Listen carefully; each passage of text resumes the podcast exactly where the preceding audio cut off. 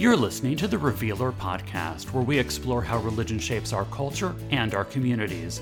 Produced by the Center for Religion and Media at NYU and hosted by me, Dr. Brett Krutzsch. Each month, we sit down with experts to discuss the role religion plays in politics, in people's lives, and throughout our world.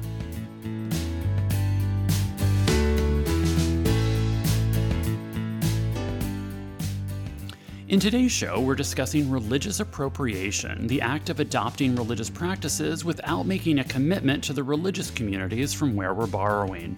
What are common examples of religious appropriation that many of us might be engaged in right now? How can religious appropriation contribute to marginalizing some religious groups, even when the intent is to show solidarity? And is it possible to borrow from religious communities in responsible and respectful ways? Hi, everyone. Welcome to the Revealer Podcast. I'm your host, Dr. Brett Krutzsch. I'm very excited to be chatting today with Dr. Liz Bucar. She's the author of the new book out this September called Stealing My Religion Not Just Any Cultural Appropriation. You can read a review of her book in the upcoming September issue of The Revealer at therevealer.org.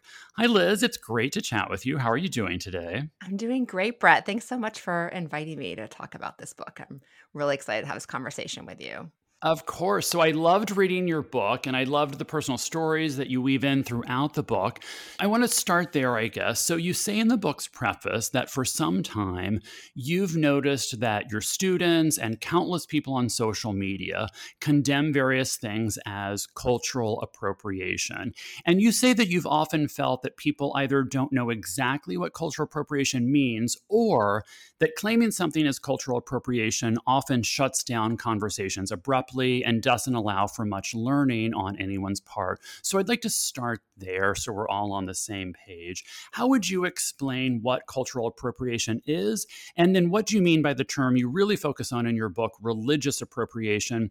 And what might be some examples of each so we can picture what you mean? Yeah, sure. That's that's a good place to start. The book really comes out of and I, I say this in the preface, a little bit of a frustration in particularly in the classroom environment where we'd be having these sort of very complicated, nuanced conversations, and someone would kind of throw out the idea of appropriation, cultural appropriation, and then people would become very comfortable and it would be very polarizing, and people would stop talking, mm-hmm. and I'd sort of be like, okay, we're um, and I saw the same sort of thing happening, you know, in the media, right? Once it's deployed, everyone kind of like goes back into their camp and like no conversation happens anymore. Mm. And so I think, you know, it's sort of similar to I have a teenager and it's sort of similar to the way that she uses some words that she thinks she understands. Like, for example, mm. my teenage daughter says, anytime her dad says anything to me she will accuse him of mansplaining. I'm like, well, that is just he's just a man talking. It's not always mansplaining. You know what I mean? yes. And it's just like she fundamentally misunderstands the concept.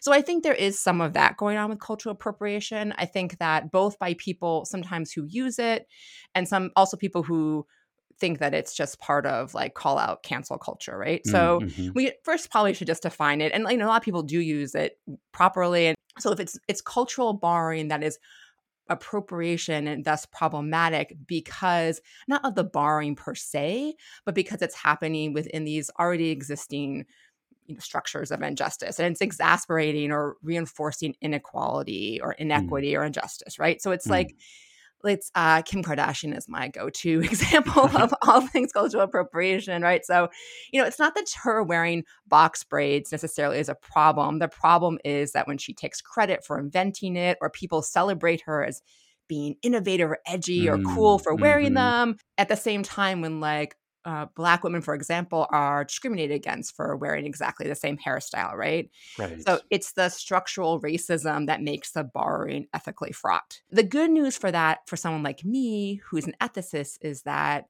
once we can identify cases where there's some disagreement, is this appropriation or not, that's then an opportunity to like delve into that structural injustice conversation, which sometimes that stuff is hard to see and mm-hmm. hard to have mm-hmm. something concrete to talk about. So that's sort of what I think is helpful about the cultural appropriation conversation. And that's what I'm kind of trying to do with religion as well.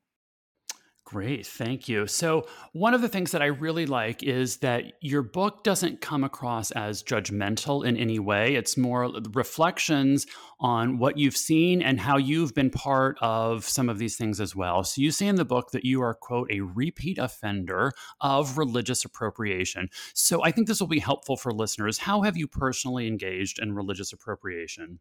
So again, I kind of distinguish between religious borrowing, which may not be problematic per se, and then religious appropriation, which maybe has more mm, ethical impact that maybe we don't intend, but it's problematic. So I do a lot of auto ethnography in this book, meaning that like a lot of the method is me reflecting on some stuff that I did that I now, as an ethicist, feel like is a little problematic, right? Mm-hmm. And I'm mm-hmm. and I'm sort of a good character in the book because then you don't feel so accused, but also because I'm someone who has no religious affiliation, right? And mm. so I'm sort of primed for these mess ups. I start the book talking about my Madonna phase. It's the first time I stole my religion.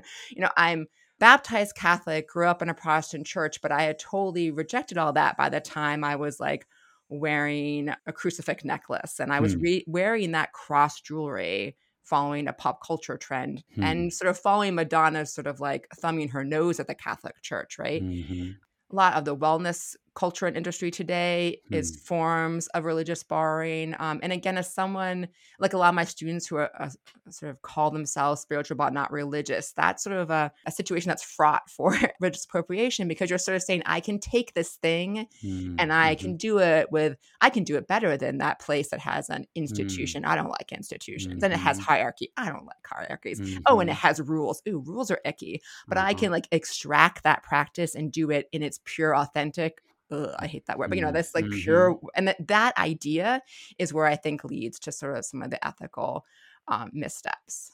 Interesting, and it's so common. I think many people would just take that as a, a as a given that it's open and available to everyone. Yeah, and I think that was sort of both the reason I wanted to write this book and why the book was kind of hard to write because I I knew I might ruffle some feathers. And it's actually why I put myself in the book because mm you know even people in my in my subfield of religious ethics right who think a lot about the ethical implications of the ways in which we interact with say religious minorities and stuff they some of those people were like yeah but but yoga like wait a minute like it's for health certainly i'm allowed to take anything i want to uh, yeah. for health right and that that's the last case in the book and we'll probably get to it but the health thing is really interesting right because i think there there is this understanding that like we are entitled to do anything mm-hmm. we want to mm-hmm. if it makes us healthy. And I think mm-hmm.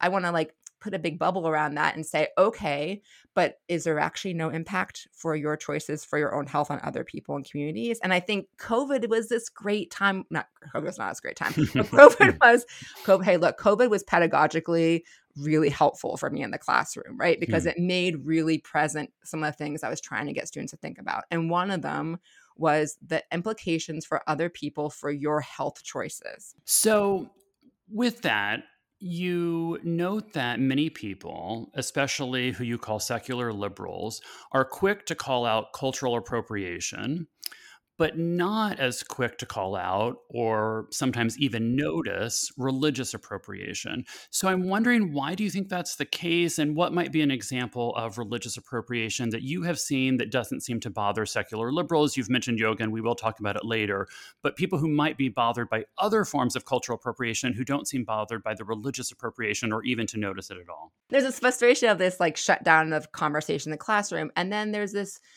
frustration that like progressive liberal liberals that I write or that I read, for example, right? Like cultural critics who I admire and read all the time have this blind spot to religious appropriation. I think there's a couple of reasons for that. One is I think that we're really in a, and this is a good thing, we're in a moment where we're very sensitive to racial forms of injustice. So like mm-hmm. when the appropriation is seen as a form of racial borrowing, like it's it's sort of like we're we're tuned to see that as a problem, right? Mm-hmm. We're like, okay, mm-hmm white people borrowing from black people, mm, there's probably some power imbalance there. Let's like, you know, be a little concerned. Yeah.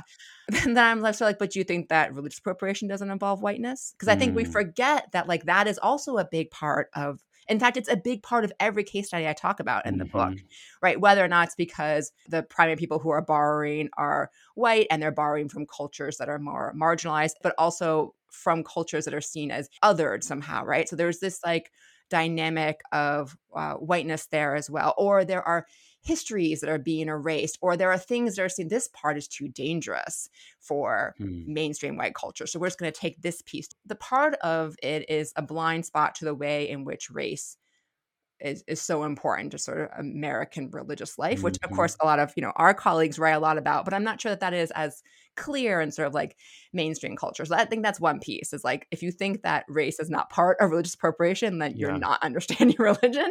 Yeah. Um, I think the other thing is that so people who like really really get cultural appropriation and do a lot of writing about it then when they see that a case is or religious borrowings happening they immediately th- say that no that doesn't count because religions have so much power right?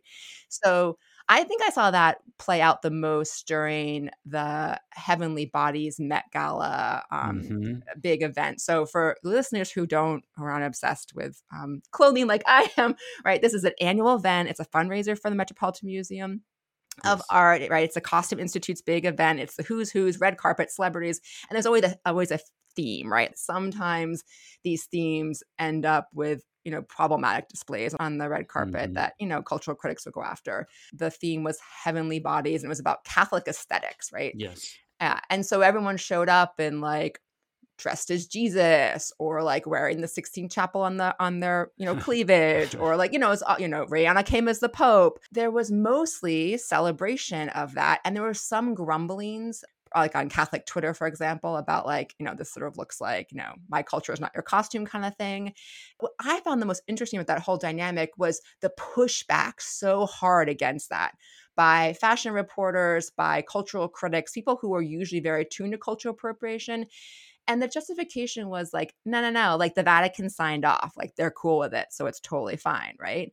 Um, and the Vatican did sign off, actually. They donated pieces. You know, there's mm. a hmm. cardinal there when it's Prada shoes. But then again, that also misunderstands the way that religions work, right? Like the Catholic Church is not just the hierarchy, the Vatican. There may be many lay Catholics who have a reaction and a, and a, and a feeling of being marginalized or hurt by the that, that the Vatican doesn't speak mm-hmm. on behalf of all Catholics, for example, mm-hmm. right? Also, I think there was this idea like, well, the Catholic Church is like powerful and has been bad throughout history, and like the power dynamic is the other way, which like fair enough the catholic church right the institution but that doesn't mean that there's not you know disenfranchisement of mm-hmm. catholics in the us mm-hmm. history for example mm-hmm. or that catholics mm-hmm. haven't been a target of all kinds of discrimination sure so that itself like that this church for example this institution has a lot of money for example isn't enough to get a pass so there's you have to sort of pay more attention and i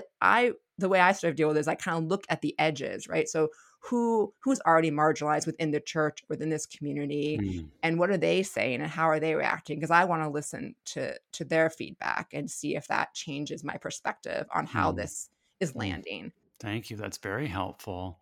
So, you focus on three main case studies in the book. So, I'd like to chat briefly about each. And the first is what you call solidarity hijab. So, first, let me just ask what is solidarity hijab and what has been its purpose?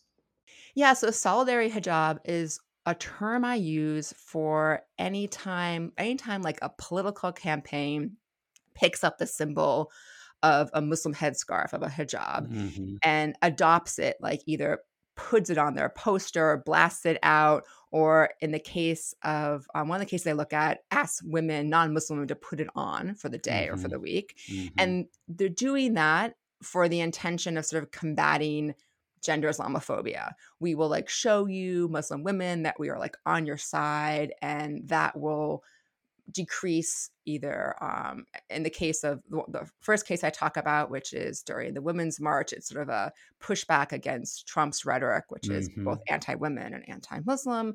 And then after the Christchurch massacre in New Zealand, it was seen as a way to sort of like show care and solidarity for a community that had had this mass shooting directed mm-hmm. at it, right? Mm-hmm. So that's what I'm sort of calling solidarity hijab with, you know, usually by you know, well intentioned. I'm using air quotes, which doesn't work on a podcast, I realize. yes. but, you know, well intentioned, you know, uh, usually non Muslims, usually liberals, as a way to sort of combat uh, an intention. The intention is to combat gendered Islamophobia. Right. Great. So then, why does this practice of solidarity hijab raise concerns for you? And why have some Muslim women objected to this attempt to address the Islamophobia that you just described? Yeah. So the second part of your question is the answer to the first part. Right? Mm, So it raises concerns for me because so many Muslim mm, women have objected to it. It's very important, I think, that we like listen to the the the voices of the yes. practitioners, right? Versus like from some place. I mean, this is this is a problem in my field. Sometimes ethicists are sort of like pronouncing judgment on from from up top. But so for me, the reason why it was flagged as an issue was because I was hearing a lot of Mm, concerns from Muslim women. So I would say, you know, my first reaction, for example, for the first case I used, which is like the use of a solidary hijab during the Women's March, so this anti-Trump patriarchic. When I first saw that, I was like, I'm so the target audience for that image. I like want Muslim women to be enfolded into the mainstream feminist movement. I, you know, I think, oh, this is a moment of intersectionality. You know, I'm going to replace my Facebook profile with it, as did like a bunch of my mm, colleagues. And same thing happened with the New Zealand case I look at. That like when just when the prime minister first put on a headscarf and um, New Zealand, I was like, wow, like that wouldn't happen here. There we go. There's my autoethnography. Like I'm an expert in Islam. I'm actually an expert in hijab, having written two books about it. And. I have a training in ethics. And I still, at first, my gut reaction is like, this is wonderful. Right. Mm-hmm. And then I like, well, pretty quickly after the Christchurch, I was like, this is going to go bad pretty quick. Um, but you know, when the when the first example happens from the Women's March, and I started like listening to what was being said, there was a lot of concerns coming up. Not not all Muslim women, right? But if you take the U.S. for example, about forty two percent of U.S. Muslim Muslims who are women don't wear hijab. So if you're going to represent all Mm, Muslim women mhm. by a woman in a hijab, you're erasing, right? More than half of Muslim women. That feels like an erasure. Like, how can this piece of clothing represent my entire community? Um, Mhm. is so tokenizing, right? So there was that sort of concern.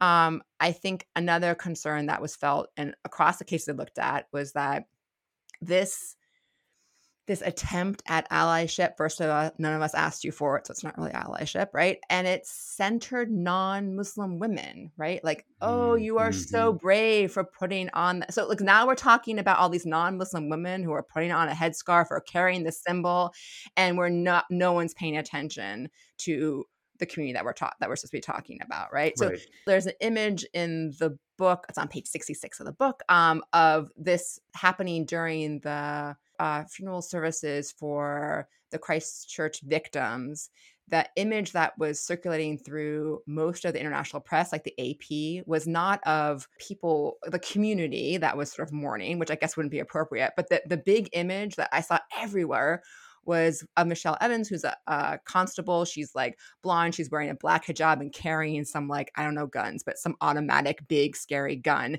And that's the image and like how wonderful she is. That's the news story, right? Versus like this tragedy. So this decentering of the community was a big concern.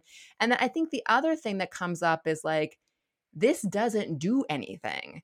If there's structural injustice that causes gender Islamophobia or violence against Muslims or Muslim women, you playing dress up for a day, you don't have any skin in the game. You get to take it off. You Mhm. didn't change anything. You feel better and now you go back to your life, right? So, Mm.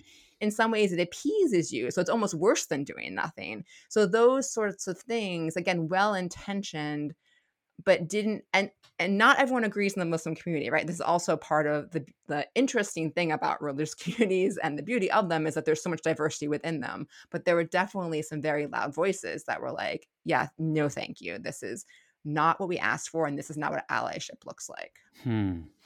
Thank you. Well, so then I want to transition uh, a little bit to the next case study. You dedicate one chapter to something that you not only participated in, but led college students to do as well. And that's a Catholic pilgrimage in Spain, the Camino de Santiago. And I'd love it if you could walk us through some of the layers of your thinking and the new reflections on this. Uh, so, first, if you could just share with everyone um, why you came to start a study abroad program to take college students on a religious pilgrimage, and what did you think or hope such a course could achieve? Yeah, okay. So this is another totally different case study. So if if the solidary hijab was the like politics chapter. This is like the education chapter, this mm. case study, right? So I'm at Northeastern University, which has a really super robust global experience program. Um, and they don't just do study abroad, they do these super intense one month, you learn two classes. Like you're with a faculty from Northeastern, one or two, you're on the ground, you're in class all day or doing site visits all day. It's super intense. And I said, okay, I'll lead one, but I'm not taking them to my sites of research. I want to think about what will be draw for the type of student that I want to bring and will be a laboratory for thinking about comparative religion and mm, ethics, mm-hmm. right? So it's it's actually very odd that I ended up in Spain because that wasn't a site of research at the time for me. Um, my Spanish is like only okay, you know. um, but it's a, an amazing laboratory to think about and study comparative religion. So, usually, what we do is we start in the south of Spain and we sort of study and think about the interaction of Muslim Jews and Christians, particularly during the 700 years of like Moorish um, rule. You can see the way that the, the um, food gets mashed up, the words get mashed up, the mm. architecture gets mashed up. And also, um, it's particularly interesting about the South of Spain is like the narrative of Spanish history, you know, and who is the winner and who is the victim mm. and who mm-hmm. is the attacker. Um, it actually shifts from town to town based on like what the material evidence they have to take you on tours. But then I was like, okay, that's awesome.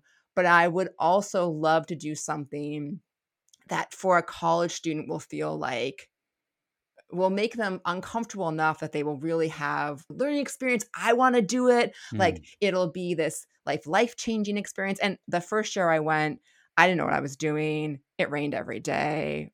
I didn't get along with the guide. we got lost every day. Oh. I didn't think we were going to make it to the end. They oh. all cried. I cried. I mean, it was just like everyone cried. It was it was such an intense experience that I wanted to keep doing it um, after that. But then I think that when I was writing this book, it was this opportunity to stop and think like, okay, mm, is there something a little icky about taking not the south of spain because that's more like a history class but when we do the camino and i like march them along for 15 days and i like try to make them uncomfortable and make them cry and they are pretending to be pilgrims and they signed up because they think that pretending to be pilgrims and most are not catholic hmm. and most are not christian will give them some experience that they will take forward with them is there something maybe problematic about that, right? So that's a lot of the reflection in that chapter. Like, why did they come on this trip when most of them yeah. are not studying? They're not studying religion, like they're neuroscience majors, right? But what do they think they can get out of this trip? And then where's the impact that we're having that maybe I didn't realize the first year, and it's sort of accumulation of doing it five times with students that I'm like, oh, okay, there's there there's something else going on here that I want to pay attention to. Um, and you know, and there, it's, it's a lot of ways to talk about it. One is that to walk the Camino and to celebrate the Camino as a space of like intercultural exchange and interreligious, you know, everyone is welcome and it's this amazing is to erase the fact that it it only kind of exists because of a particularly dark moment of um Spanish history, between, hmm. particularly in terms of religion, right? Like, so I don't think it's any coincidence that they find the bones of this apostle that we're on pilgrimage to they find his bones just at the time when they're trying to get more Christians to come into northern Spain to get the Moors out of Spain, right? We're on our way to supposedly the grave, the bones of Apostle St. James. His nickname in Spanish is Santiago. His other nickname is Moor Killer, Matamoros. Oh. Mm. And the and the yeah, and there's all this imagery that you just like walk by on the Camino, which is like him crushing, literally crushing the heads of Muslims, like on his big white horse, right? So there's there's that problematic part that like gets erased away. Um, so there's that piece of it. There are a couple other things that like I only by like thinking about it in the context of this book did I realize. Another thing was that there was a real push for my students, even the ones who weren't Protestant, to like make the Camino more Protestant. Like the experience is the way that sort of like Protestants think about pilgrimage. So it's not, this is not a sacrament. There's no sort of like indulgences that you own it's your own personal experience with like whatever god you make out of it you ever mm-hmm. want to make out so there's this like mm-hmm. and i think the catholic church itself promotes that to get more pilgrims to come and if you read the book we don't have time to go into now because it's sort of a nice thick story but the god squad story is a story that most people well, they don't like it but it's like kind of um it's the emotional probably climax of that chapter where I have this group of evangelical students who kind of take over the trip and seeing what they were doing and how they were interacting with the church and other Catholics on our trip made me realize that that was happening in a lesser degree. Like we were all doing that to a lesser degree, mm. where we were just mm. sort of claiming that Christianity is this, and we reject the Catholic Church and reject all its trappings, even though we're going to definitely do this Camino because it's totally fun. Um, and so that sort of like we can do Christianity, we can do the Camino pilgrimage better than the actual than Catholics hmm. who were on this trip with us. Mm-hmm. That I realized was a dynamic that was happening. And so that was the thing I was raised that. And I think the third thing about this, which is really hard for me because I haven't been back with students, um, is that I just started to realize that there's something fundamentally for me icky about a study abroad program that puts experiential religious practice at its core. Mm-hmm. That we mm-hmm. take that a professor of religious studies, and I'm not a theologian, right? So I'm not going as like a Catholic. I'm not not not teaching at a un- university where I could be leading a Catholic sort of trip with, but I'm going to take you somewhere where you can just sample a little religion, um, and that you will you will know that religion or you will know that practice by just pretending to do it for a couple days. Um, that and that they thought they were getting an authentic experience, and I don't think I problematized that enough. Versus bringing them and being like, what do you think you're going to get out of this? Where does that I construction of authenticity come from? Okay, mm. now who's actually constructing your pilgrimage? Mm-hmm. I am. The mm-hmm. Catholic mm-hmm. churches, the local economy is, you know. Mm-hmm. So like there's all kinds of there are ways in which I could have made it more problematic for them and less enjoyable, right? But that's that's my my job is not to make your study abroad enjoyable, right? My job, I think often our job in religious studies is sort of to unsettle people and kind of you know um, shake them up a little bit and it's a great thing for that but that's not the program i was teaching those five years Great, thank you. So I, then I want to transition to something we've teased a few times throughout the episode, and now talk uh, directly about your thoughts on yoga. So, as part of the research for your book, you say that you became a 200 hour certified yoga instructor who, quote, had to figure out how to teach yoga in a way that did not feel like an exercise in colonialism, end quote. So, first, for listeners who've practiced yoga for years and who have never thought of it as religious appropriation. How can practicing yoga be an example of religious appropriation? And then also, how can you know people who love yoga and who want to practice it respectfully do so in a way that, as you say, is not an exercise in colonialism? Yeah. Okay. So that's a super compact question. So I'm going to tease it apart a little bit. Um, let me take the first part first, which is like, why do I think this might be a, a, case of religious appropriation when, like most, like you say, most yoga studios don't talk about religion at all? And actually, that for me is the red flag. In the book, I talk about, I try to draw a distinction. Like we've sort of created something called respite yoga, which is like, I mean, it's not always feel good. It could be in a hot room where you feel bad during it. But the idea is that you feel good and you're like you're building your health or you're building your mental um, uh, balance. Balance yeah yes. or uh, resilience is the word i was looking for that that buzzword right? Um but and that the religion is in some ways erased from it and by religion i mean its connection to traditions of uh of south asian philosophy and religion. So it's not that i want to say like like yoga comes directly from hinduism or jainism or sikhism or buddhism but certainly the the the postures that we practice so much in, in you know yoga in the US today are so popular are a part of a devotional practice that developed in a particular context that had it didn't just exist as like you know it wasn't just calisthenics right? It was mm-hmm. in within a larger worldview and a larger understanding of the cosmos and metaphysics and philosophy and you know the meaning of life and all this stuff. And we and i mean this as like americans you know a lot of great scholarship showing what happens to the like the invention the development of yoga as it comes as it moves west the interaction of east and west. But part of that story is that when some of these devotional practices showed up in the US, they were rejected as too Eastern, too dangerous, too foreign. And then when they get scrubbed of whatever people think as is too like let's scrub out the eastern stuff mm-hmm. we'll just mm-hmm. keep the stuff that we like and we'll call that the respite and we'll just we'll deny the devotional and it happens it, very interesting for me. The place I got my certification, Kripalu Yoga, it actually happens within that lineage. There's a moment where they're like, we are religious. And then there's a moment where they break and they're like, no, we're no longer religious. And they're hmm. super strong and def- deny that there's anything religious about their yoga. And yet we're learning yoga in a room with an altar.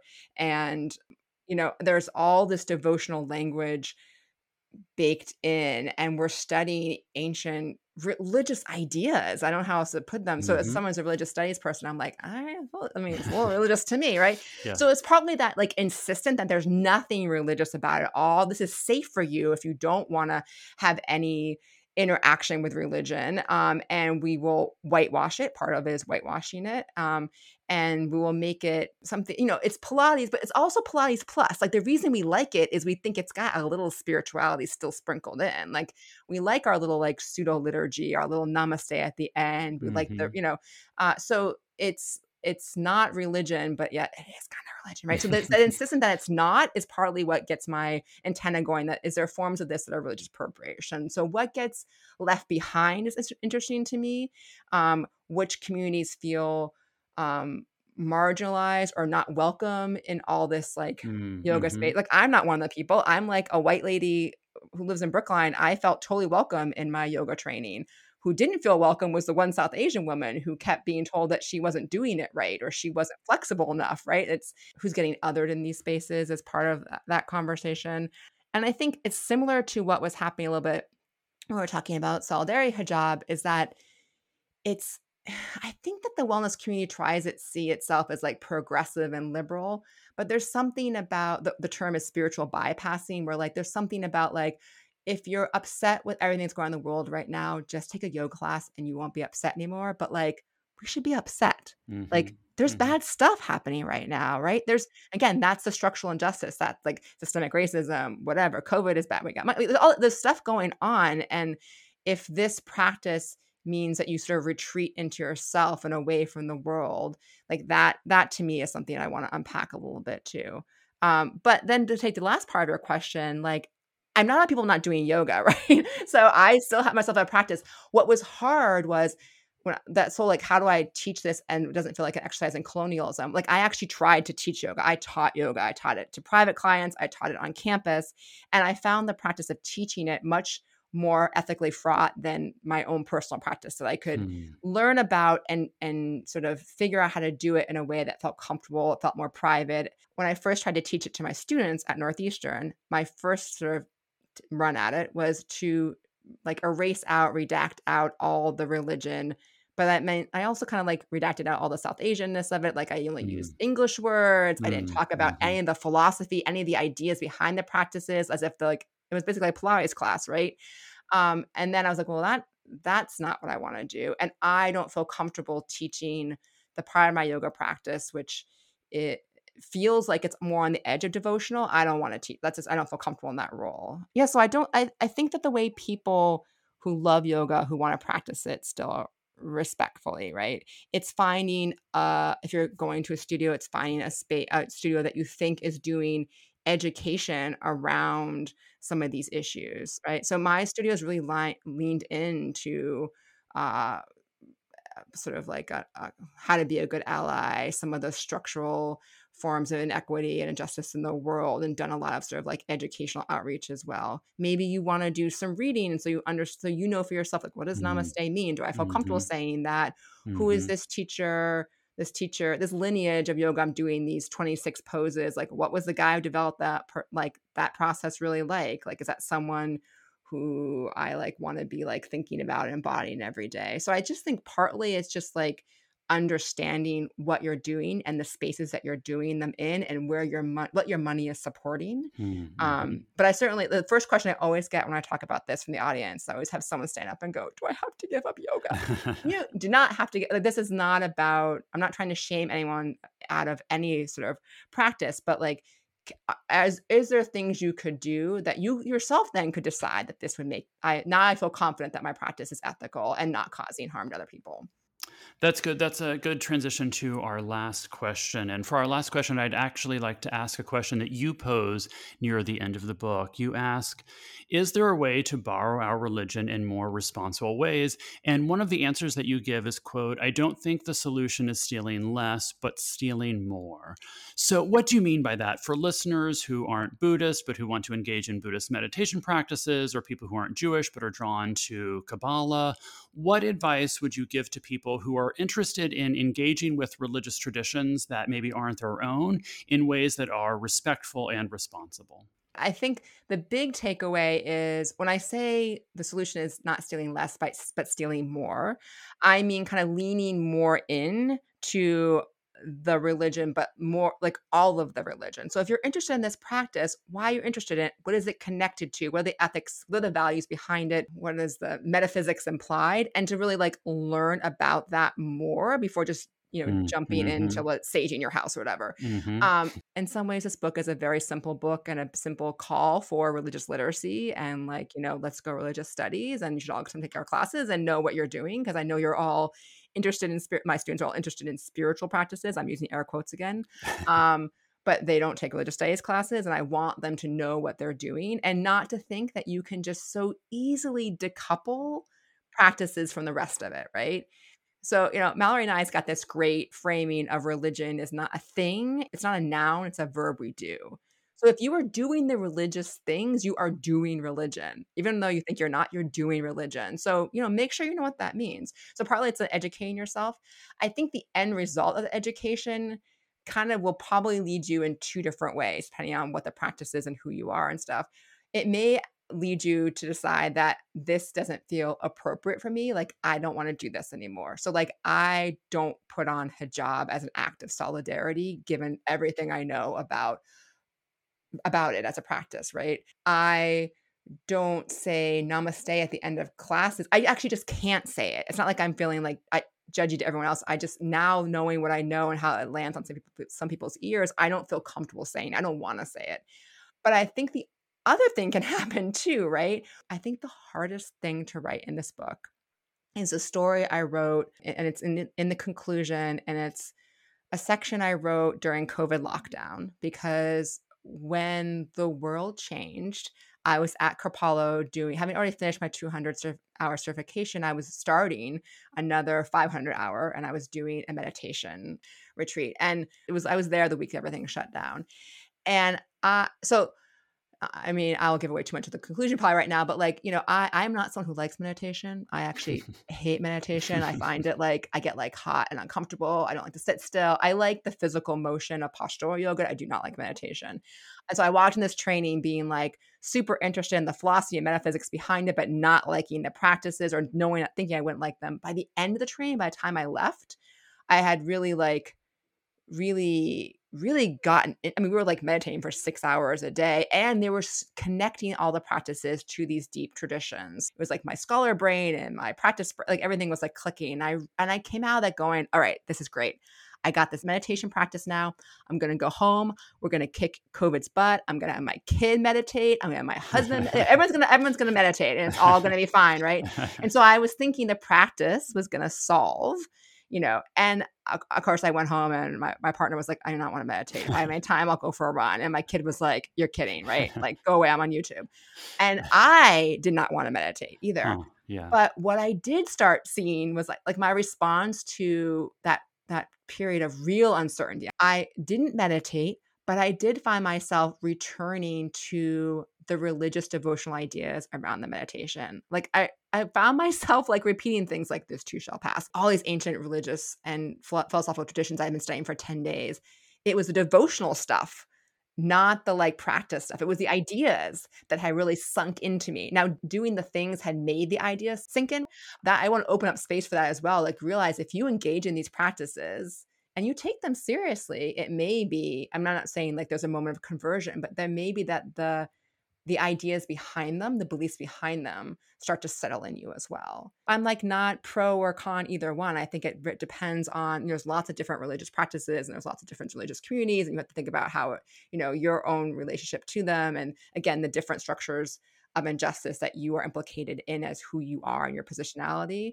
But uh, yeah, that having to write about that and even just having to talk about it right now is immensely uncomfortable for me, a secular liberal, non-religious Hmm. affiliated religious Yeah, studies professor, yeah. right? But it's also true. so Yeah. there you go. Great. Well, thank you for that. And thank you for this fascinating conversation. That is all the time we have for today. I'd like to thank our guest, Dr. Liz Bucar. You can find a review of her forthcoming book, Stealing My Religion Not Just Any Cultural Appropriation, in the Revealer's upcoming September issue at therevealer.org. And you can order your copy of Stealing My Religion online now. I'm Brett Krutzsch. I hope you'll join us for our next episode next month. We'll be discussing the Revealer's upcoming special issue on trans lives and religion. In the meantime, I hope you stay safe and healthy.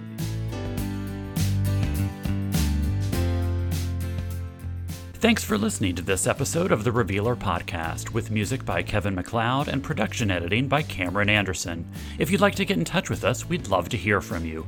Email us at therevealerpodcast at gmail.com and check us out at therevealer.org.